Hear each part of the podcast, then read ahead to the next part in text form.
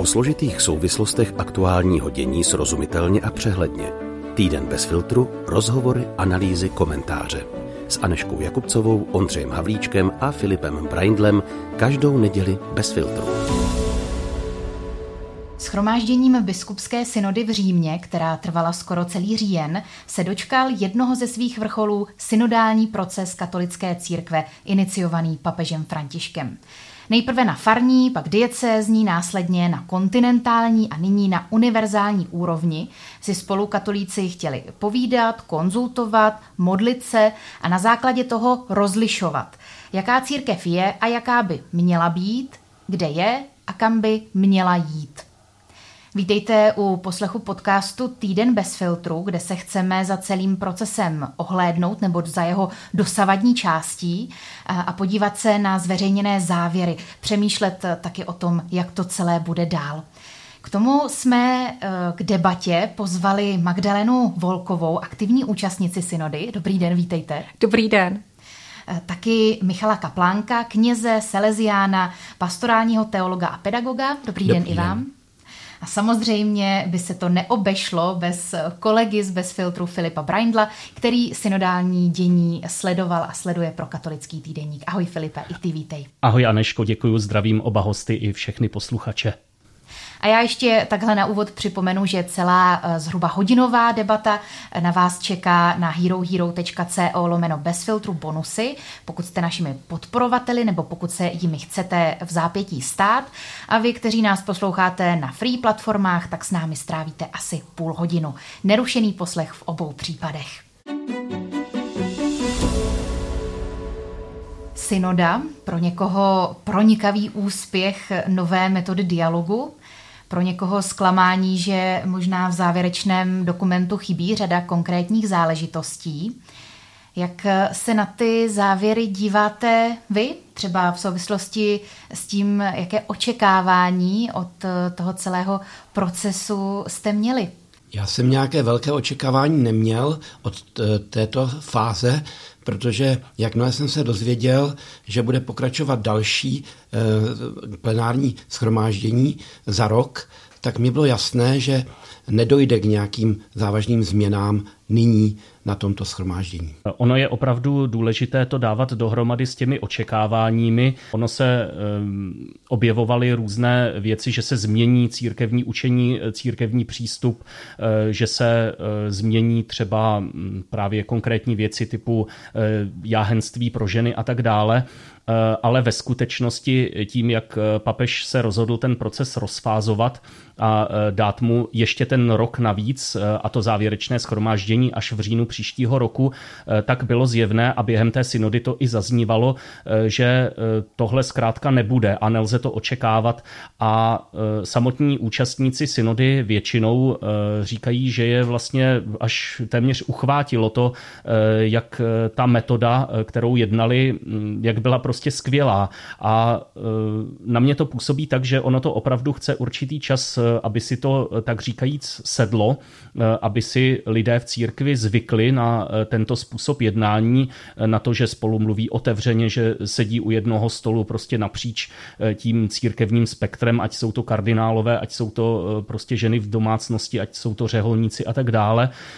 A teprve potom dojdou k projednání a k rozřešení řešení eh, ty důležité otázky, včetně toho, eh, nakolik eh, třeba si to ta místní církev bude moci rozhodovat sama, nakolik tam bude určitá autonomie i v těchto otázkách, protože na to se během toho synodního procesu taky narazilo. Hmm.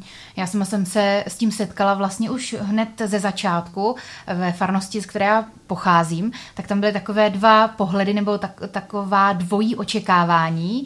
Um, jeden ten pohled byl uh, super, teď to můžeme tu církev reformovat a měnit ze spodu. A ten druhý pohled byl, ano, pojďme se, pojďme se eh, scházet, pojďme si povídat, ale moc neočekávejme, že by to mělo nějaké velké dopady výš. Pojďme hlavně to založit na těch místních komunitách a na těch našich rozhovorech.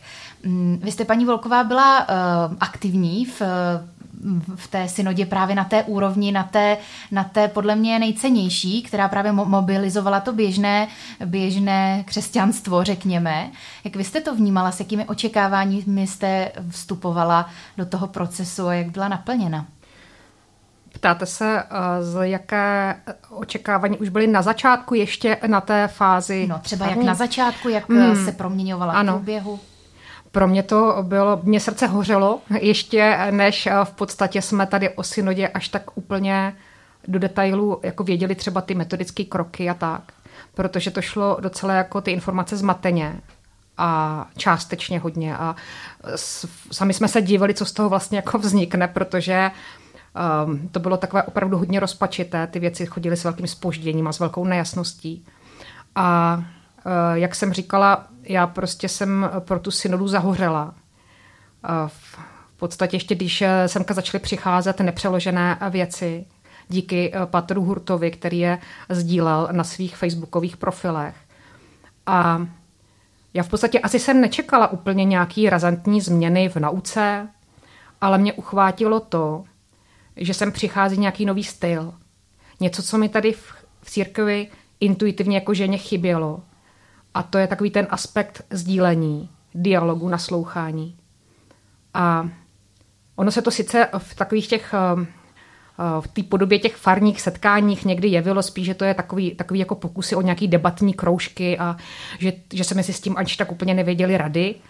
Ale já potom, když jsem seděla nad těmi výstupy, protože jsem byla v tom týmu eh, brněnského, brněnského synodního týmu, který zpracovával ty výstupy, tak eh, pro mě to bylo něco nesmírně zajímavého to číst.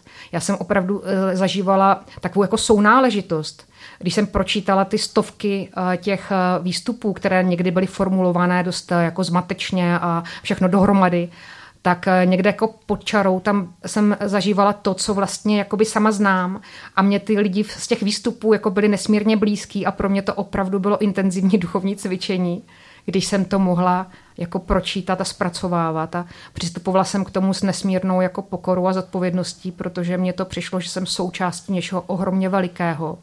A to, tento pocit a tato naděje mě jako neopouští. A teď jsem sledovala dost jako intenzivně ty střípky těch výstupů, které šly právě z Vatikánu. A ty mě v tom utvrzovaly, v té intuici, že se děje něco ohromného, co možná nebude mít nějaký takový jako ten provozní dopad, ale pokud se opravdu změní styl a to cítím, že je zájem papeže Františka, tak uh, možná ty změny potom začnou přicházet ještě jinak, než si sami myslíme. Hmm. Mluvíte hodně o stylu, o metodě, o proměně tohoto typu. Přece jenom zarezonovaly vám nějaké konkrétní eh, výstupy, konkrétní závěry, něco opravdu, co, mm, co byste vytáhli z, té, z toho většího množství? Já, když jsem si pročítal eh, teď tu zprávu, tak mě tam zaujalo několik konkrétních věcí. Třeba ta zmínka o diakonátu žen, že to nebylo odloženo ad acta, ale že se o tom bude jednat. Podobně i zmínka o celibátu. Taky nebylo tam žádné rozhodnutí, ale že se o tom bude dále jednat. Potom tam byly zmínka, eh, která se týkala takové určité opatrnosti vůči některým těm tradicionalistickým tendencím že je potřeba, aby biskupové na to dbali, aby liturgie byla srozumitelná eh, všem lidem. Takže to byly věci, které mě eh, na první pohled zaujaly. On ten dokument eh, je místy až jako neuvěřitelně konkrétní. Eh, tam eh, je třeba ten moment, kdy se mluví o ženách v církvi, o tom, že jsou diskriminované. Je tam ta konkrétní zmínka o tom, že jsou řeholnice, zejména řeholnice tedy využívané jako levná pracovní síla a že to musí skončit tahle praxe, což já bych i vztáhl jako obecně na, na nějaké to vnímání na to, že ty ženy jsou opravdu dobré v těch farnostech, aby prostě se o všechno starali, ale víceméně jako nic, nic za to a tak dále.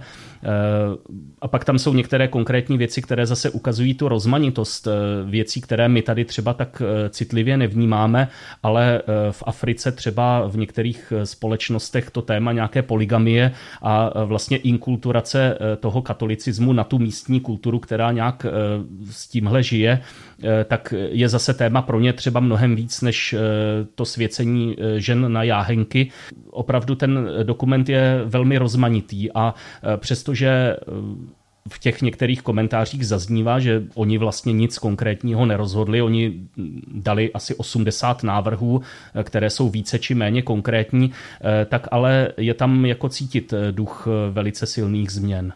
Myslíte si, že eh, se pro nás ten celý proces a vůbec to slovo synoda, synodalita, že už se to pro nás stalo uh, srozumitelnou věcí, něco, co uh, nějak přejmeme do svého běžného života? Jak to vnímáte, paní Volková, možná i v návaznosti na to, jak, jste mluvila o tom, že, pro synodu jste zahořela hned, tak je to něco, co myslíte, že je třeba i srozumitelné pro většinovou teď církev a něco, co můžeme integrovat do svého života? Já jsem přesvědčená, že synodalita v té praktické části, když ji děláme, tak je nesmírně nakažlivá. To, jestli tomu pojmu někdo rozumí, to už je jako věc druhá. Tam by možná mohly být různé rozpaky, různé rozpory, to, jak to kdo vnímá, nějaké obavy, eh, ale eh, já jsem sama zažila, když mi někdo opravdu, opravdu naslouchal a hnedka neargumentoval, neopravoval mě, neříkal mi, jak si to má myslet, ale opravdu mi věnoval čas a naslouchal. A pak se ještě třeba zeptal, hele, to, co jsi říkala, vlastně, proč si to myslíš? A když jsem zažila takový zážitek, takového setkání, tak to pro mě bylo skutečně jako uh, transformační, že jsem měla chuť taková být taky vůči druhým. Takže já jsem přesvědčená, že kdyby to změnilo jednotliví uh, členy církve v tom, že by zažívali kolem sebe tento zážitek, který si troufám říct, že možná zažívali ty uh, otcové a, a ženy uh, v rámci toho vatikánského setkání, že možná poprvé někdo z nich zažil opravdu takhle uh, takový prožitek uh, sdílení pozorného. Tak to jako něco rozhodně udělá a nebude to malé. Hmm. Vypíchla jste čas dostatečný, taky naslouchání a nějaké hned neprotiargumentování. Ještě nějaké parametry by to pro vás eh, mělo splňovat, aby to bylo takhle, jak říkáte, silné a funkční? Je to určitá um, změna mentality, kdy Ono teoreticky víme, že máme tolerovat druhé, že máme jakoby přijímat jinakost druhých, ale jak to jako dělat prakticky, jo? když já budu eh, naslouchat někomu, kdo si myslí něco úplně jiného a mně to třeba bude připadat jako hloupé, nebo úplně to bude prostě z jiné uh, bubliny mentální, tak se ve mně spustí mnoho programů, které mě budou iritovat. A já se tomu budu nějak uh, jakoby snažit bránit nějakou reakcí, nebo od toho utíct, nebo to nevidět. Ale ve chvíli, kdy si to uvědomím, že ten druhý možná k tomu má nějaké své důvody, tak eh, prostě změním styl, počkám, třeba si to rozmyslím a to celé si myslím, že uh, může přinášet už ty konkrétní plody teď uh, v rámci našich farních společenství, ale je to potřeba se to učit, protože to neumíme.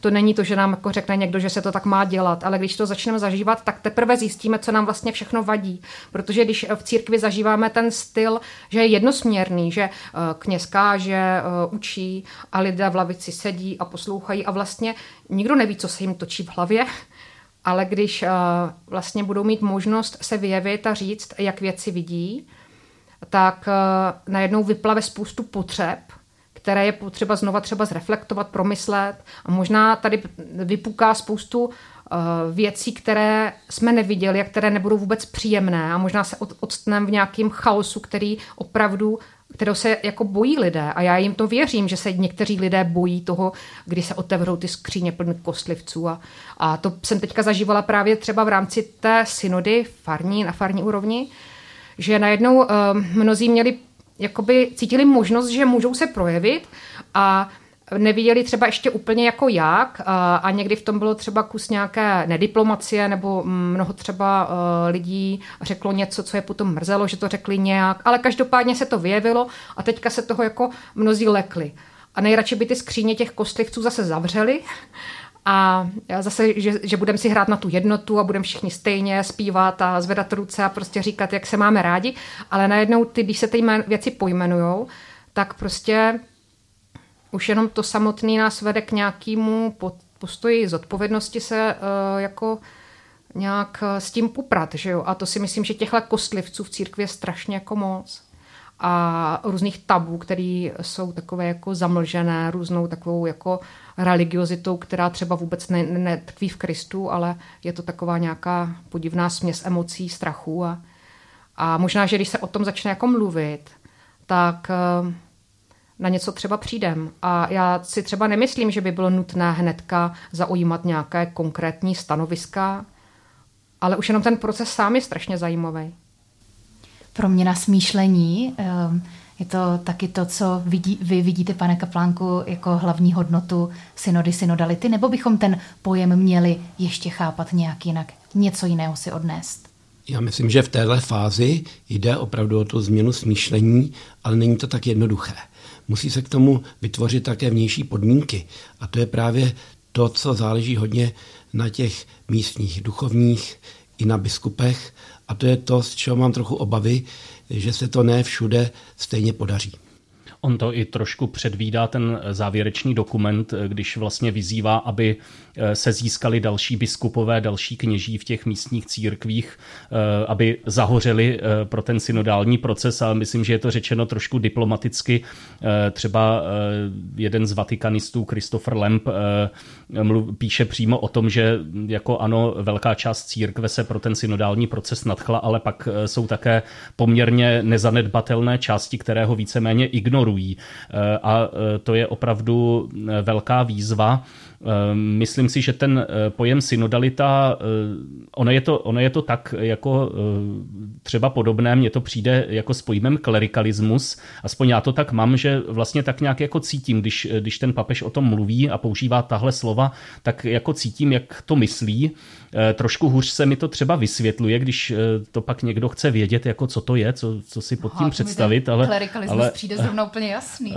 No dobře, ale tak eh, jako ta synodalita, ano, eh, změna nějakého sebepojetí té církve a eh, s tím související i změna mentality těch, těch jednotlivých věřících, kteří berou na sebe tu odpovědnost, nejsou jenom jako tím, tím vagónkem, který se veze, ale jsou tím tahounem vlastně všichni dohromady, každý po svém, každý podle svých charizmat a mají také nárok na to, aby v té církvi dostali slovo. A k tomu, jak zaznělo, musí být eh, vytvořeny ty vnější podmínky, což teď taky eh, předpokládá i nějaké strukturální změny, eh, které ta synoda už naznačuje, diecézní pastorační rady a změna církevního práva, která vlastně umožní to zapojení lajků a přerušení té tradiční linie od zhora dolů.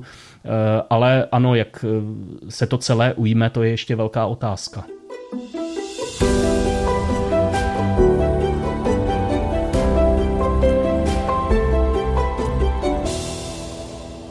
Když jsem byl v květnu se skupinou evropských teologů v Římě, tak jsme se sešli také s kardinálem Grechem.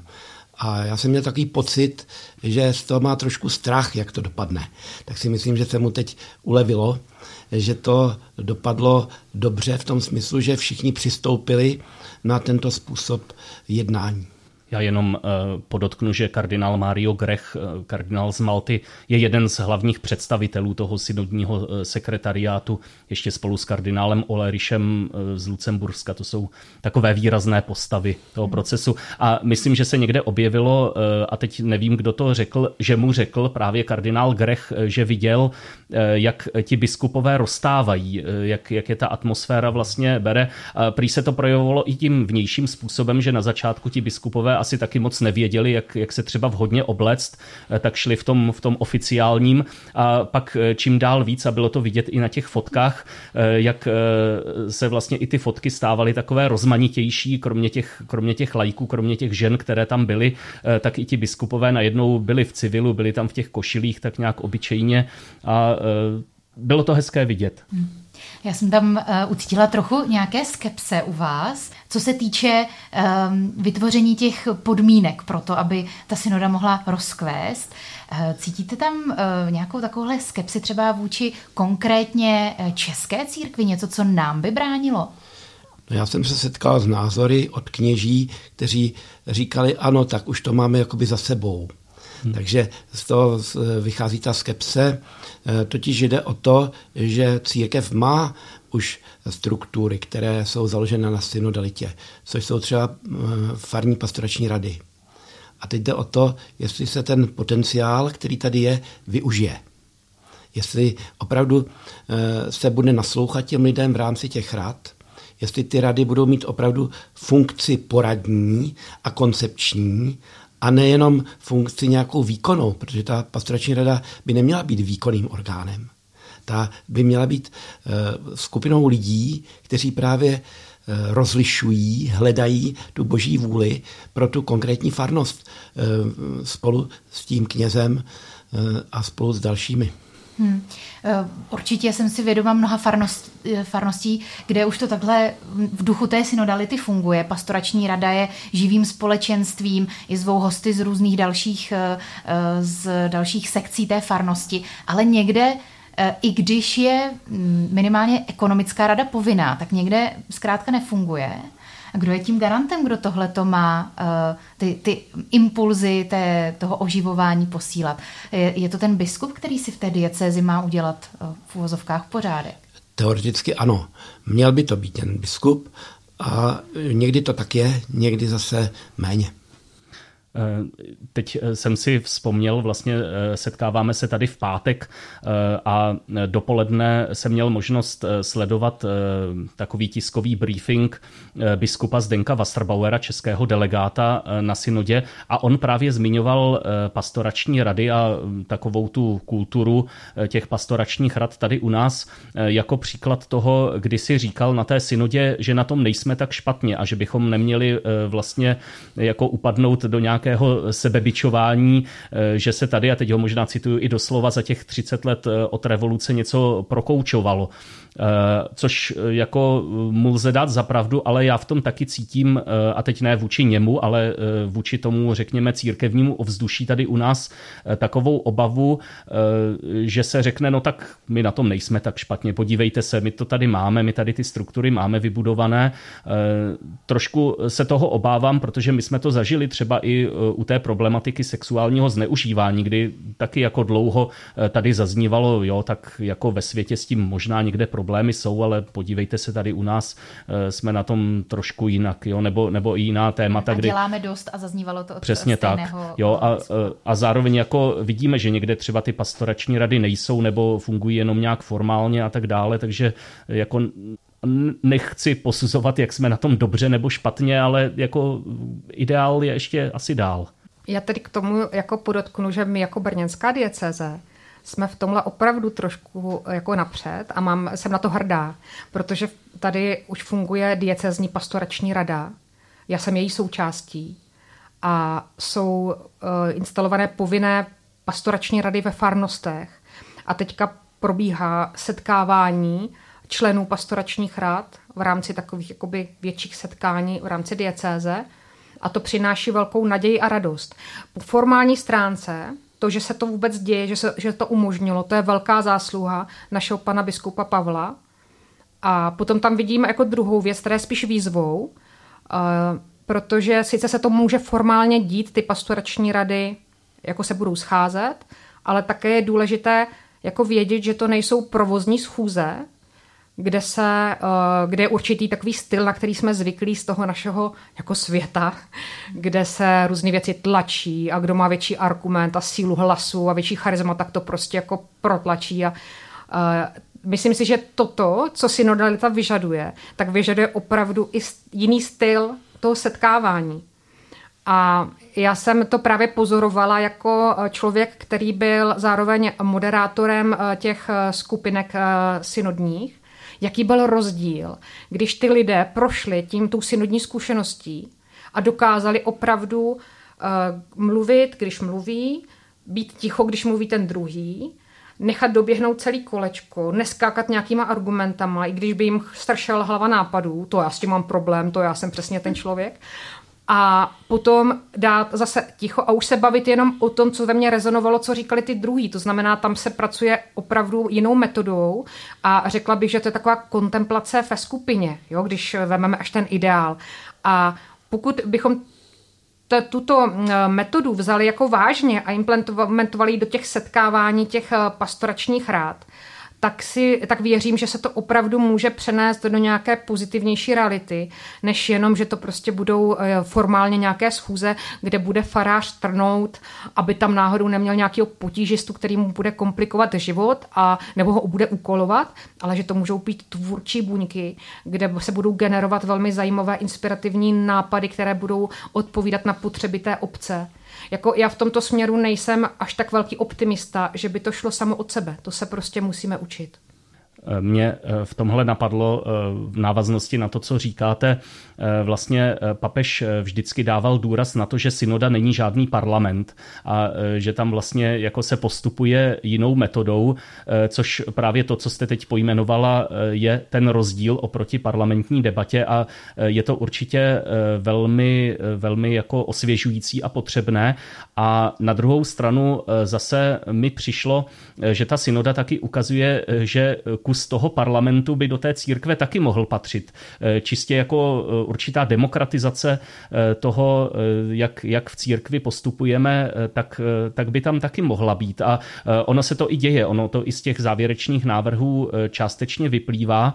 A e, mně se líbil jednovětý komentář e, vídeňského pastorálního teologa Paula Culénera, jehož jsme měli čest jednou mít e, v našem podcastu, který napsal, že demokracie dobře posloužila duchu, že se to vlastně tak jako hezky sešlo, což si myslím, že by měl být taky moment, který by neměl úplně zapadnout, že kus té demokratizace ta církev potřebuje, protože ono zkrátka jako vycházíme z nějaké rovnosti všech lidí v církvi a není není to na škodu. Ta biskupská synoda, ta vatikánská, tak ta končila v neděli, teď minulou neděli a při mších svatých se četlo evangelium, ehm, kde se ptali Ježíše, které přikázání je největší. A my tu odpověď eh, známe, je to jedno z, jedna z ústředních, nebo aspoň pro mě, z ústředních momentů evangelia, nebo evangelií. Vidíte tam nějakou souvislost, že to zrovna bylo na, tu, na tuhle tu neděli a co si z toho vzít za inspiraci, jak tam nějakou tu, um, tu souvislost pro synodu možná najít? Já myslím, že všechny tyhle schody můžou být chápány opravdu jako eh, určitý znamení, na co máme eh, dávat důraz, co je pro nás důležité. Protože eh, byla tady řeč o té metodě, ale ta metoda vlastně není nic moc nového, protože to vlastně jsou metody převzaté z běžného managementu nebo z běžných eh, ostatních oblastí života, ale co je na tom eh, duchovního, je ten přístup. Eh, pokora a ochota nějak přijímat ty druhé. Takže to je na tomto originální pokora a modlitba, e, víra, že Duch Svatý tady mluví skrze toho druhého, nebo může mluvit. Takže to je to, co odlišuje tu metodu od ostatních způsobů jednání v církvi. Ne ta metoda samotná, ale právě tady ten e, duchovní rozměr. Mně e, to slovo láska které je eh, v podstatě na kterém stojí křesťanství, ale už se v podstatě stalo takovým jako kliše, který jako jde z jednoho ucha tam druhý ven a má takový jako růžový odér a v podstatě uh, tak já za něm vidím něco, co hm, může být velmi jako důležité si uvědomit nově a pro mě třeba to znamená právě tvorba určitého bezpečného prostoru, který umožní těm lidem eh, se v té církvi jako projevit se vším všudy i s tím třeba, co se jim nelíbí, co by potřebovali, Eh, co jim chybí a nebáli se, že budou nějakým způsobem jako neviděny. A to mi třeba rezonuje s tím, co papež František dlouhodobě říká, aby jsme viděli lidi na okraji a abychom si všímali vlastně lidí, kteří eh, jsou v církvi jakoby nepreferovaní. A to je pro mě třeba velmi jako důležité uh, pro tu praxi té synodality, jednak to naslouchání a ochota změnit jakoby svý stanoviska, eh, když eh, vidím, že eh, to poslouží tomu jako celku. Mm, a zároveň i taková jakoby otevřenost srdce pro tu jednotu v různosti. Takže tam vidím jakoby velký, velký, velký, velkou možnost to vidět nově. Prostě vidět tu církev jako společenství, jako Boha, který vstupuje skrze společenství. A to je, myslím si, že takové jako nové. On to papež hezky propojil tu souvislost eh, s těmi slovy Evangelia, s tou synodou eh, právě v kázání, v homílii eh, při závěrečném ši synody a já bych tohle velmi doporučil všem posluchačům. Je to na Vatikán News přeloženo. Já se nebudu pokoušet to interpretovat, ale mě to, mě to oslovilo, protože opravdu jako on dokázal Eh, to evangelium eh, a ten Ježíšův důraz na to, co je opravdu nejdůležitější, eh, tak přenést do té naší současnosti, že opravdu, když hledáme, co je pro tu naši církev nejdůležitější, tak nejdřív musíme vlastně odhodit tu mentalitu těch, těch zákonníků, kteří za tím Ježíšem přišli a my, kdybychom byli v jejich kůži, nebo teda oni, kdyby byli v naší kůži, eh, tak by řešili nějaké strukturální věci, nějaké institucionální eh, věci a eh, on vlastně, papež říká, a ta synoda to taky říká, že církev vlastně není na prvním místě nějakou institucí se svými funkcionáři, se svými stanovami a předpisy, ale je to prostě živé společenství, které zároveň má být otevřené má promlouvat eh, k tomu současnému světu, což je taky důležitý aspekt eh, té synody. A to slovo misijní se vlastně objevuje i, i v tom závěrečném dokumentu, takže to je pro mě strašně oslovující. A taky mi to přišlo jako znamení, že se to tak hezky sešlo, že zrovna v tuhle neděli se četlo zrovna tohle evangelium. Dospěli jsme k ke konci naší debaty, respektive eh, ke konci pro vás, kteří nás posloucháte na free platformách. A já bych eh, moc ráda poděkovala za to, že jsme si o synodě mohli popovídat. Ráda bych poděkovala Magdaleně Volkové, která eh, i tím, jak, se, jak mluvila o synodě, tak si myslím, že byla velmi aktivní účastnicí. Děkuji za vaši účast i tady u nás. Děkuji. Eh, taky moc díky, že si na nás udělal čas Michal Kaplánek, eh, teolog a Salesiana kněz. Díky. Děkuju. A Filipa Braindla netřeba představovat, ale poděkovat mu třeba. Filipe, díky. Není, není třeba, není zač. A vy, kteří byste si chtěli poslechnout debatu delší, tak eh, se nezdráhejte nás navštívit na herohero.co.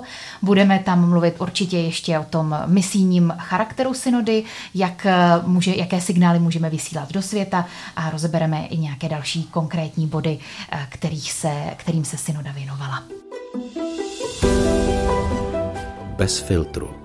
O zásadních věcech otevřeně a bez předsudků. Najdete nás v podcastových aplikacích na Facebooku, Twitteru a Instagramu bez filtru pomlčka podcast. Chcete nás podpořit? Info na webu bezfiltrupodcast.cz